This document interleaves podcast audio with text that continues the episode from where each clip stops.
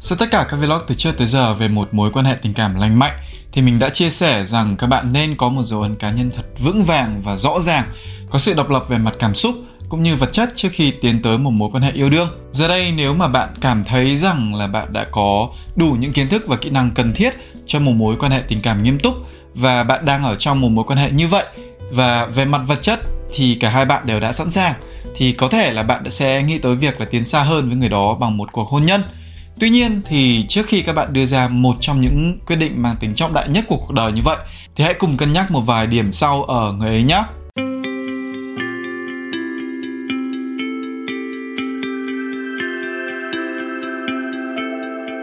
Thứ nhất là người đó cũng cam kết đi tới cuối đời cùng bạn. Điều này thì nghe là tưởng như hiển nhiên nhưng thực ra là mang ý nghĩa nhiều hơn thế. Ban đầu nghe thì nhiều bạn nghĩ rằng là à, ô thì họ đồng ý cưới mình rồi, giá mặt nhà hai bên rồi, thậm chí là mua hẳn nhà ở chung rồi thì tức là họ cũng muốn bước chung tới cuối con đường của mình. Nhưng đồng ý không thôi là không đủ. Các bạn biết rồi đấy, khi mà đang yêu thì ai cũng có cái cảm giác là người ấy là tình yêu đích thực, ai cũng có cái cảm giác là muốn ở mãi bên người ấy 24 trên 7 vì ở bên người ấy cả ngày mà không thấy chán. Cái cảm giác này rất dễ khiến những người thiếu kinh nghiệm sống cho rằng mình muốn lấy người này. Bên cạnh đó thì đa phần các bạn trẻ khi yêu, đa phần là không biết cách xử lý khi có mâu thuẫn xảy ra. Nếu có cãi nhau thì họ cũng thường cố tìm cách làm hòa với nhau một cách hơi hợt để mau chóng lại được ôm ấp, làm tình hay là đi chơi vui vẻ với nhau vì họ không muốn nghĩ quá phức tạp hay quan trọng hóa vấn đề.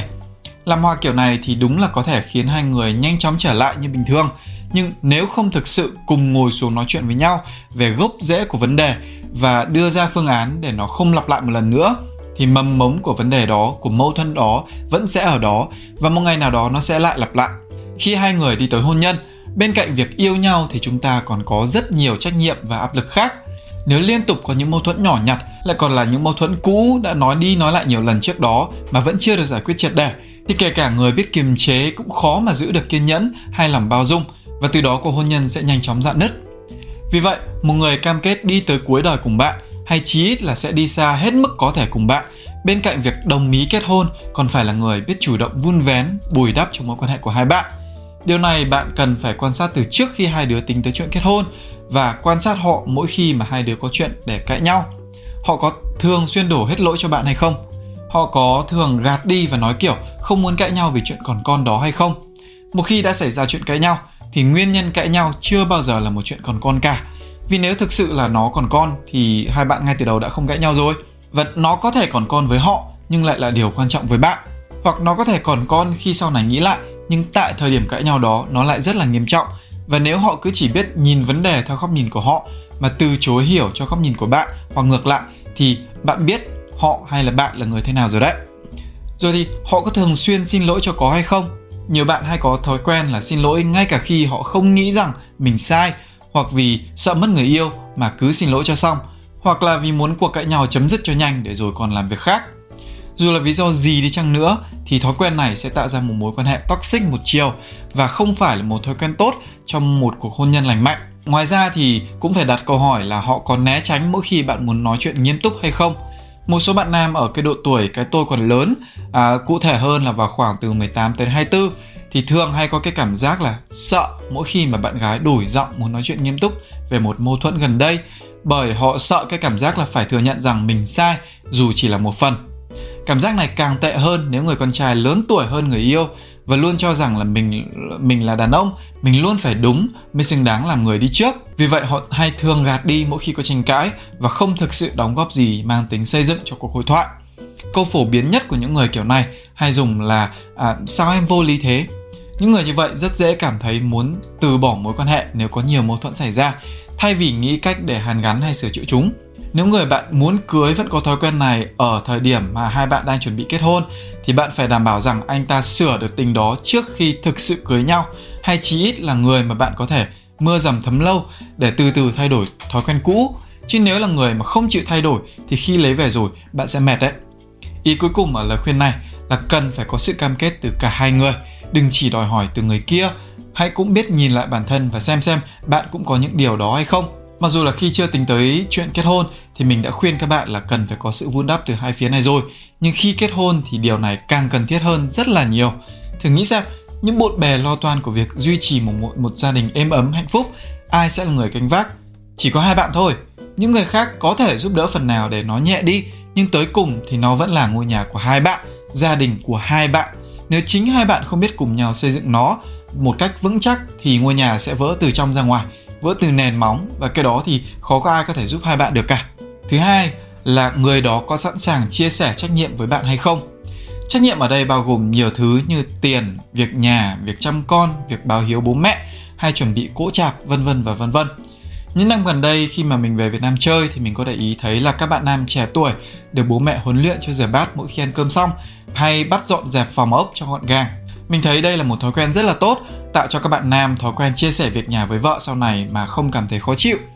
Tuy nhiên thì cũng phải nói là vẫn còn không ít những người ngoài kia cho rằng 100% việc nhà, bao gồm cả việc chăm con là của phụ nữ. Đàn ông chỉ phải lo kiếm tiền thôi. Đồng nghĩa với đó là việc nhiều người cho rằng gánh nặng kinh tế đều quẳng hết cho đàn ông, phụ nữ kiếm được thêm bao nhiêu thì kiếm. Rõ ràng những quan niệm cũ kỹ này là không công bằng, tạo nên áp lực rất lớn cho cả phụ nữ lẫn đàn ông và thậm chí còn tạo ra một rào cản tâm lý giữa hai người rằng anh chỉ làm cái này còn tôi chỉ làm cái này như thể hai người là hai thế giới khác nhau vậy nếu người đó là một người như vậy thì hãy cân nhắc thật cẩn thận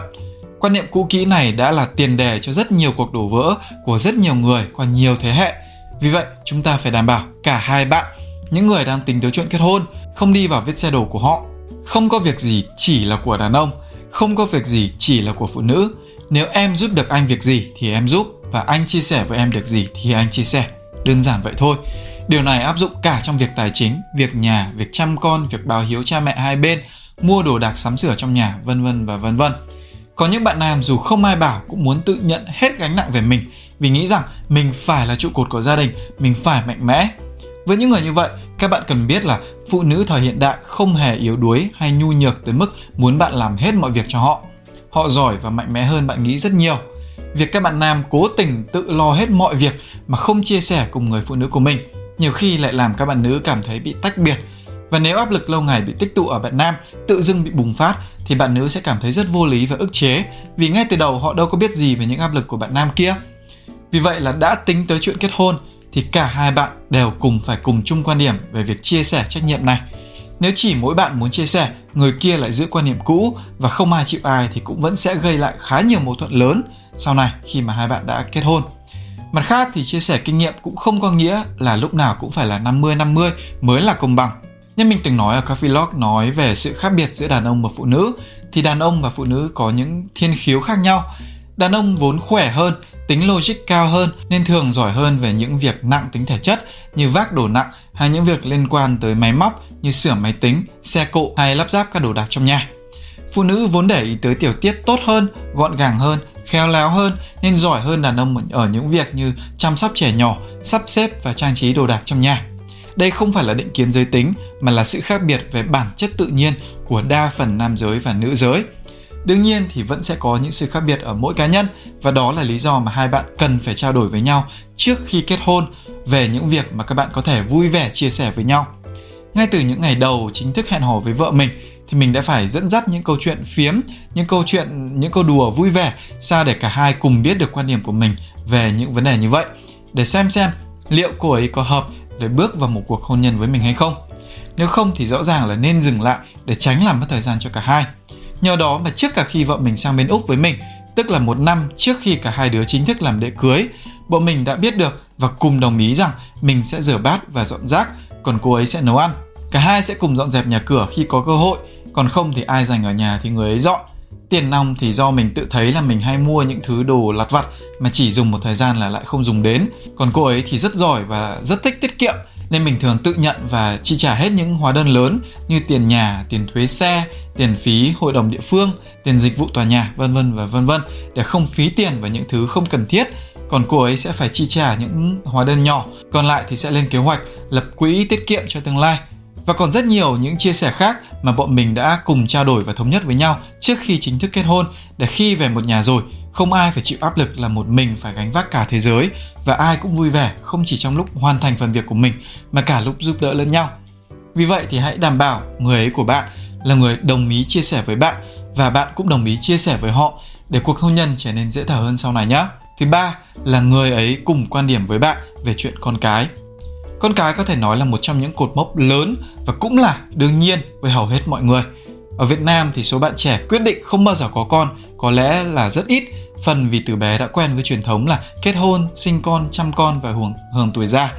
Phần vì ngay cả khi mà bản thân có ý nghĩ đó thì người lớn trong nhà cũng sẽ nhanh chóng gạt đi và dục bạn có cháu cho họ bế. Vì chuyện con cái bao gồm rất nhiều thứ nên mình sẽ nói từng khía cạnh một. Khía cạnh thứ nhất mà bạn phải xem xem người có cùng quan điểm với bạn hay không là việc hai người có ý định có con hay không. Ngay cả khi xác suất người ấy không bao giờ muốn có con là rất ít, bạn vẫn cần phải lựa lời nói chuyện và tìm hiểu để chắc chắn là mình không rơi vào cái số ít đó. Nếu không thì lấy về rồi mới bắt đầu lòi ra cái sự trái chiều mang tính hệ trọng này thì rất khó để có thể ở bên nhau lâu dài. Lại có những người không thực sự muốn có con nhưng vẫn chịu có con để làm hài lòng ông bà bố mẹ, coi việc có con đó là nghĩa vụ. Những người như vậy thì thường sẽ không vui vẻ gì trong việc nuôi dưỡng con cái, có thể sẽ đẩy hết trách nhiệm cho bạn hoặc chỉ làm đúng những gì mà họ buộc phải làm mà thôi. Điều này không có nghĩa là họ là người xấu hay chắc chắn là họ sẽ bạo hành con trẻ. Mình biết có những người không thích trẻ con, không biết chăm sóc trẻ con nhưng vẫn luôn cố gắng kiếm tiền và đem lại cho con những gì tốt nhất. Chỉ là mối quan hệ giữa họ và con có thể sẽ khá là lạnh và bạn sẽ phải cố gắng rất nhiều để duy trì sự gần gũi giữa các thành viên trong gia đình. Nếu bạn mong muốn một người chồng hay người vợ luôn chủ động gần gũi, quan tâm chăm sóc con trẻ bởi họ thực sự yêu thương chúng thì ngay từ đầu hãy chọn những người cũng yêu quý và mong muốn có con nhé. Khía cạnh thứ hai mà bạn và người ấy cần chung quan điểm đó là khi nào có con. Theo như mình tìm hiểu thì về mặt khoa học thì phụ nữ nên có con trước 30 tuổi để tránh những dị biến trong thai kỳ. Về mặt văn hóa thực tế thì thường bố mẹ hai bên nếu thấy tầm nửa năm sau khi kết hôn mà không thấy nói năng gì thì đã bắt đầu dục rồi hoặc cùng lắm là chờ tới khi mà hai đứa cùng ổn định cuộc sống, một phát là bắt chửa luôn. Vì vậy là bạn phải biết để ý hai bên bố mẹ thế nào về vấn đề này. Vì nếu để bố mẹ chồng hay bố mẹ vợ phật lòng vì mãi mà không chịu đẻ thì kể cả hai vợ chồng có đồng thuận thì cuộc sống hôn nhân ít nhiều thì cũng sẽ gặp nhiều trục trặc đấy. Bên cạnh bố mẹ vợ, bố mẹ chồng thì chính hai bạn cũng phải thống nhất về điểm này có người thì muốn có con sớm, cưới phát đẻ luôn để vất vả chăm con sớm, sau này thì cũng nhàn sớm. Có người thì muốn có con muộn một chút để bay nhảy chơi bời với bạn bè cho đã đã, rồi sau đó ổn định sau. Nếu hai bạn không cùng quan điểm về vấn đề có con sớm hay muộn này, thì không khí trong gia đình cũng sẽ thường xuyên nặng nề. Nhất là khi tới nhà bố mẹ hai bên mà ông bà hỏi sao mãi không đẻ thế mà người kia lại nói tại con nói rồi mà anh ấy hay em ấy không chịu. Nữa thì mâu thuẫn sẽ càng trở nên tệ hơn Khía cạnh cuối cùng mà hai bạn cần đồng ý với nhau đó là cách nuôi dạy con cái. Đành rằng là đàn ông và phụ nữ có cách giao tiếp cũng như chỉ bảo con trẻ khác nhau, nhưng nguyên tắc gốc vẫn nên được đồng thuận. Ví dụ là bạn không đồng ý việc dạy con bằng cách đánh con, nhưng người kia cứ hệ nóng lên là lại đánh con thì không những sẽ xảy ra mâu thuẫn giữa hai bạn mà thậm chí còn gây ra dạn nứt giữa mối quan hệ của con với người ấy. Rõ ràng là con trẻ sẽ muốn gần gũi hơn với người chỉ dạy chúng nhẹ nhàng so với người hở tí là đánh chúng, đúng không? Hoặc bạn muốn dạy con theo kiểu tân tiến hiện đại, dựa vào khoa học. Còn người ấy thì muốn dạy con theo kiểu bố mẹ ngày xưa dạy sao thì bây giờ mình dạy như vậy. Thì sự trái chiều đó cũng sẽ dễ gây ra cãi vã. Nói chung thì với kinh nghiệm cá nhân của mình, thì nên chọn người cũng yêu quý và biết chơi với trẻ con giống mình.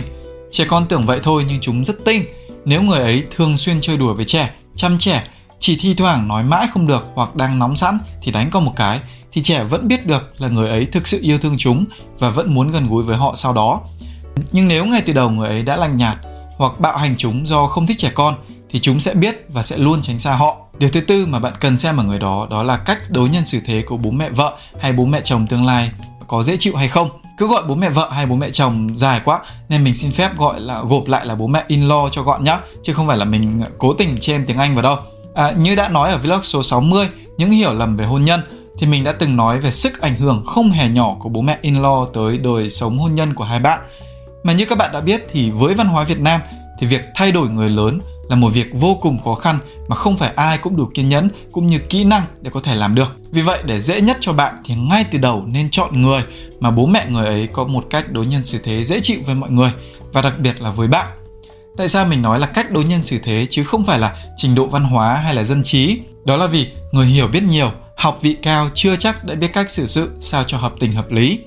nhiều khi chính những người mà tự nhận mình là trình độ văn hóa cao hay dân trí cao ấy lại để cái tôi lu mở đi cái tình cái lý mà chỉ quan tâm tới mỗi cái lý của mình từ đó gây ức chế với những người xung quanh ngược lại một người có cách đối nhân xử thế dễ chịu thường là những người có cái tâm thiện họ có thể không biết nhiều thậm chí là không được học nhiều nhưng cái tâm của họ thật thà và họ không có ác ý với người khác.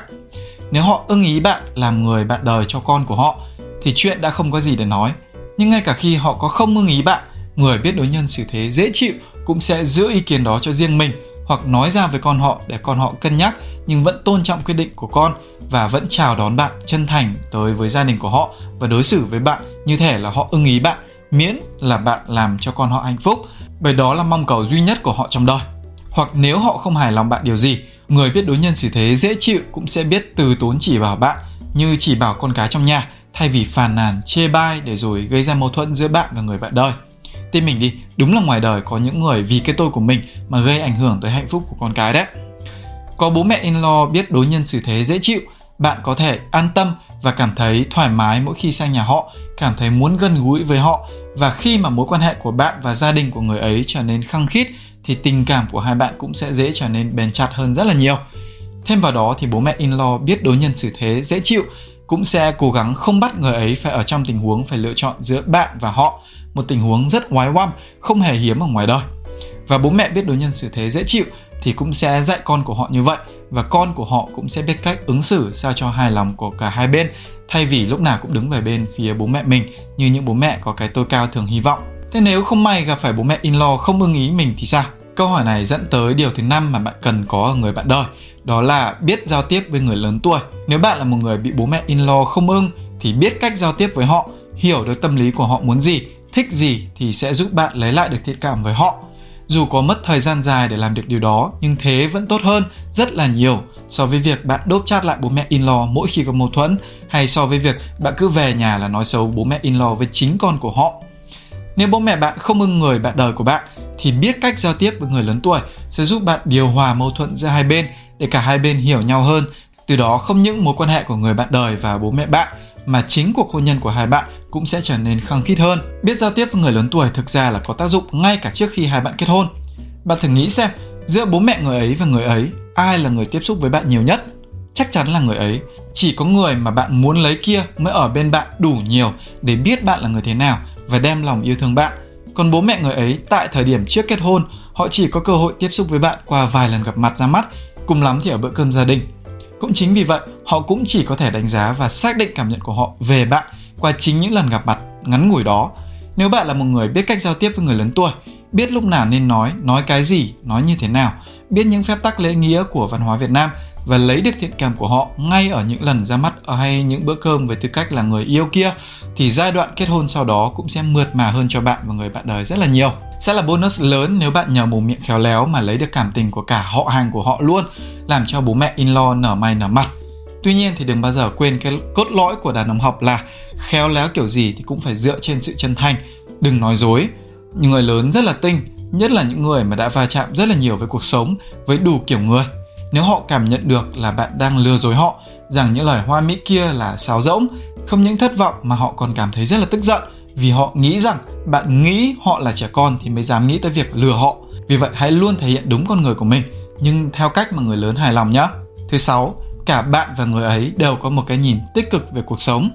Mình đã khuyên rằng ngay cả trước khi bước vào một mối quan hệ tình cảm, bạn đã phải tự xây dựng cho mình một tư duy tích cực về cuộc sống rồi. Vì vậy, bạn cũng nên tìm một người có nhân sinh quan tương tự. Như đã nói là một khi mà hai bạn đã chính thức về nhà với nhau, rồi sinh con đẻ cái, sẽ có hàng trăm trách nhiệm và hàng trăm áp lực mà hai bạn sẽ cùng phải gánh vác. Nếu trong ngôi nhà ấy chỉ có một mình bạn là lúc nào cũng vui vẻ tích cực, gặp khó khăn thì tìm cách giải quyết, biến cố gì xảy ra thì buồn một lúc rồi lại sẵn sàng bước tiếp, còn người kia thì suốt ngày hơi một tí là than phiền, hơi một tí là phản nàn, tâm trạng lúc nào cũng chán trường về chuyện công việc, chuyện bạn bè, chuyện gia đình, rồi khi gặp sự cố thì chỉ biết ngồi đó dễ đành đạch và đổ lỗi mắng nhiếc cho người khác, thì sự tích cực của bạn dù có cố mấy cũng không thể nào trụ vững được lâu dài.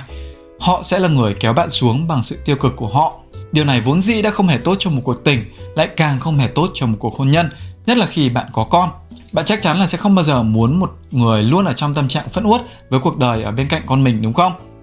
ngoài ra thì một người có cái nhìn tích cực về cuộc sống thường cũng sẽ là người hay tìm được sự vui vẻ hài hước ở những gì xung quanh họ từ đó sẽ luôn đem lại cho bạn những tiếng cười thoải mái, làm nhẹ đi những áp lực không thể tránh khỏi của cuộc sống và không ai lại muốn rời xa người lúc nào cũng làm cho mình cười cả, đúng không?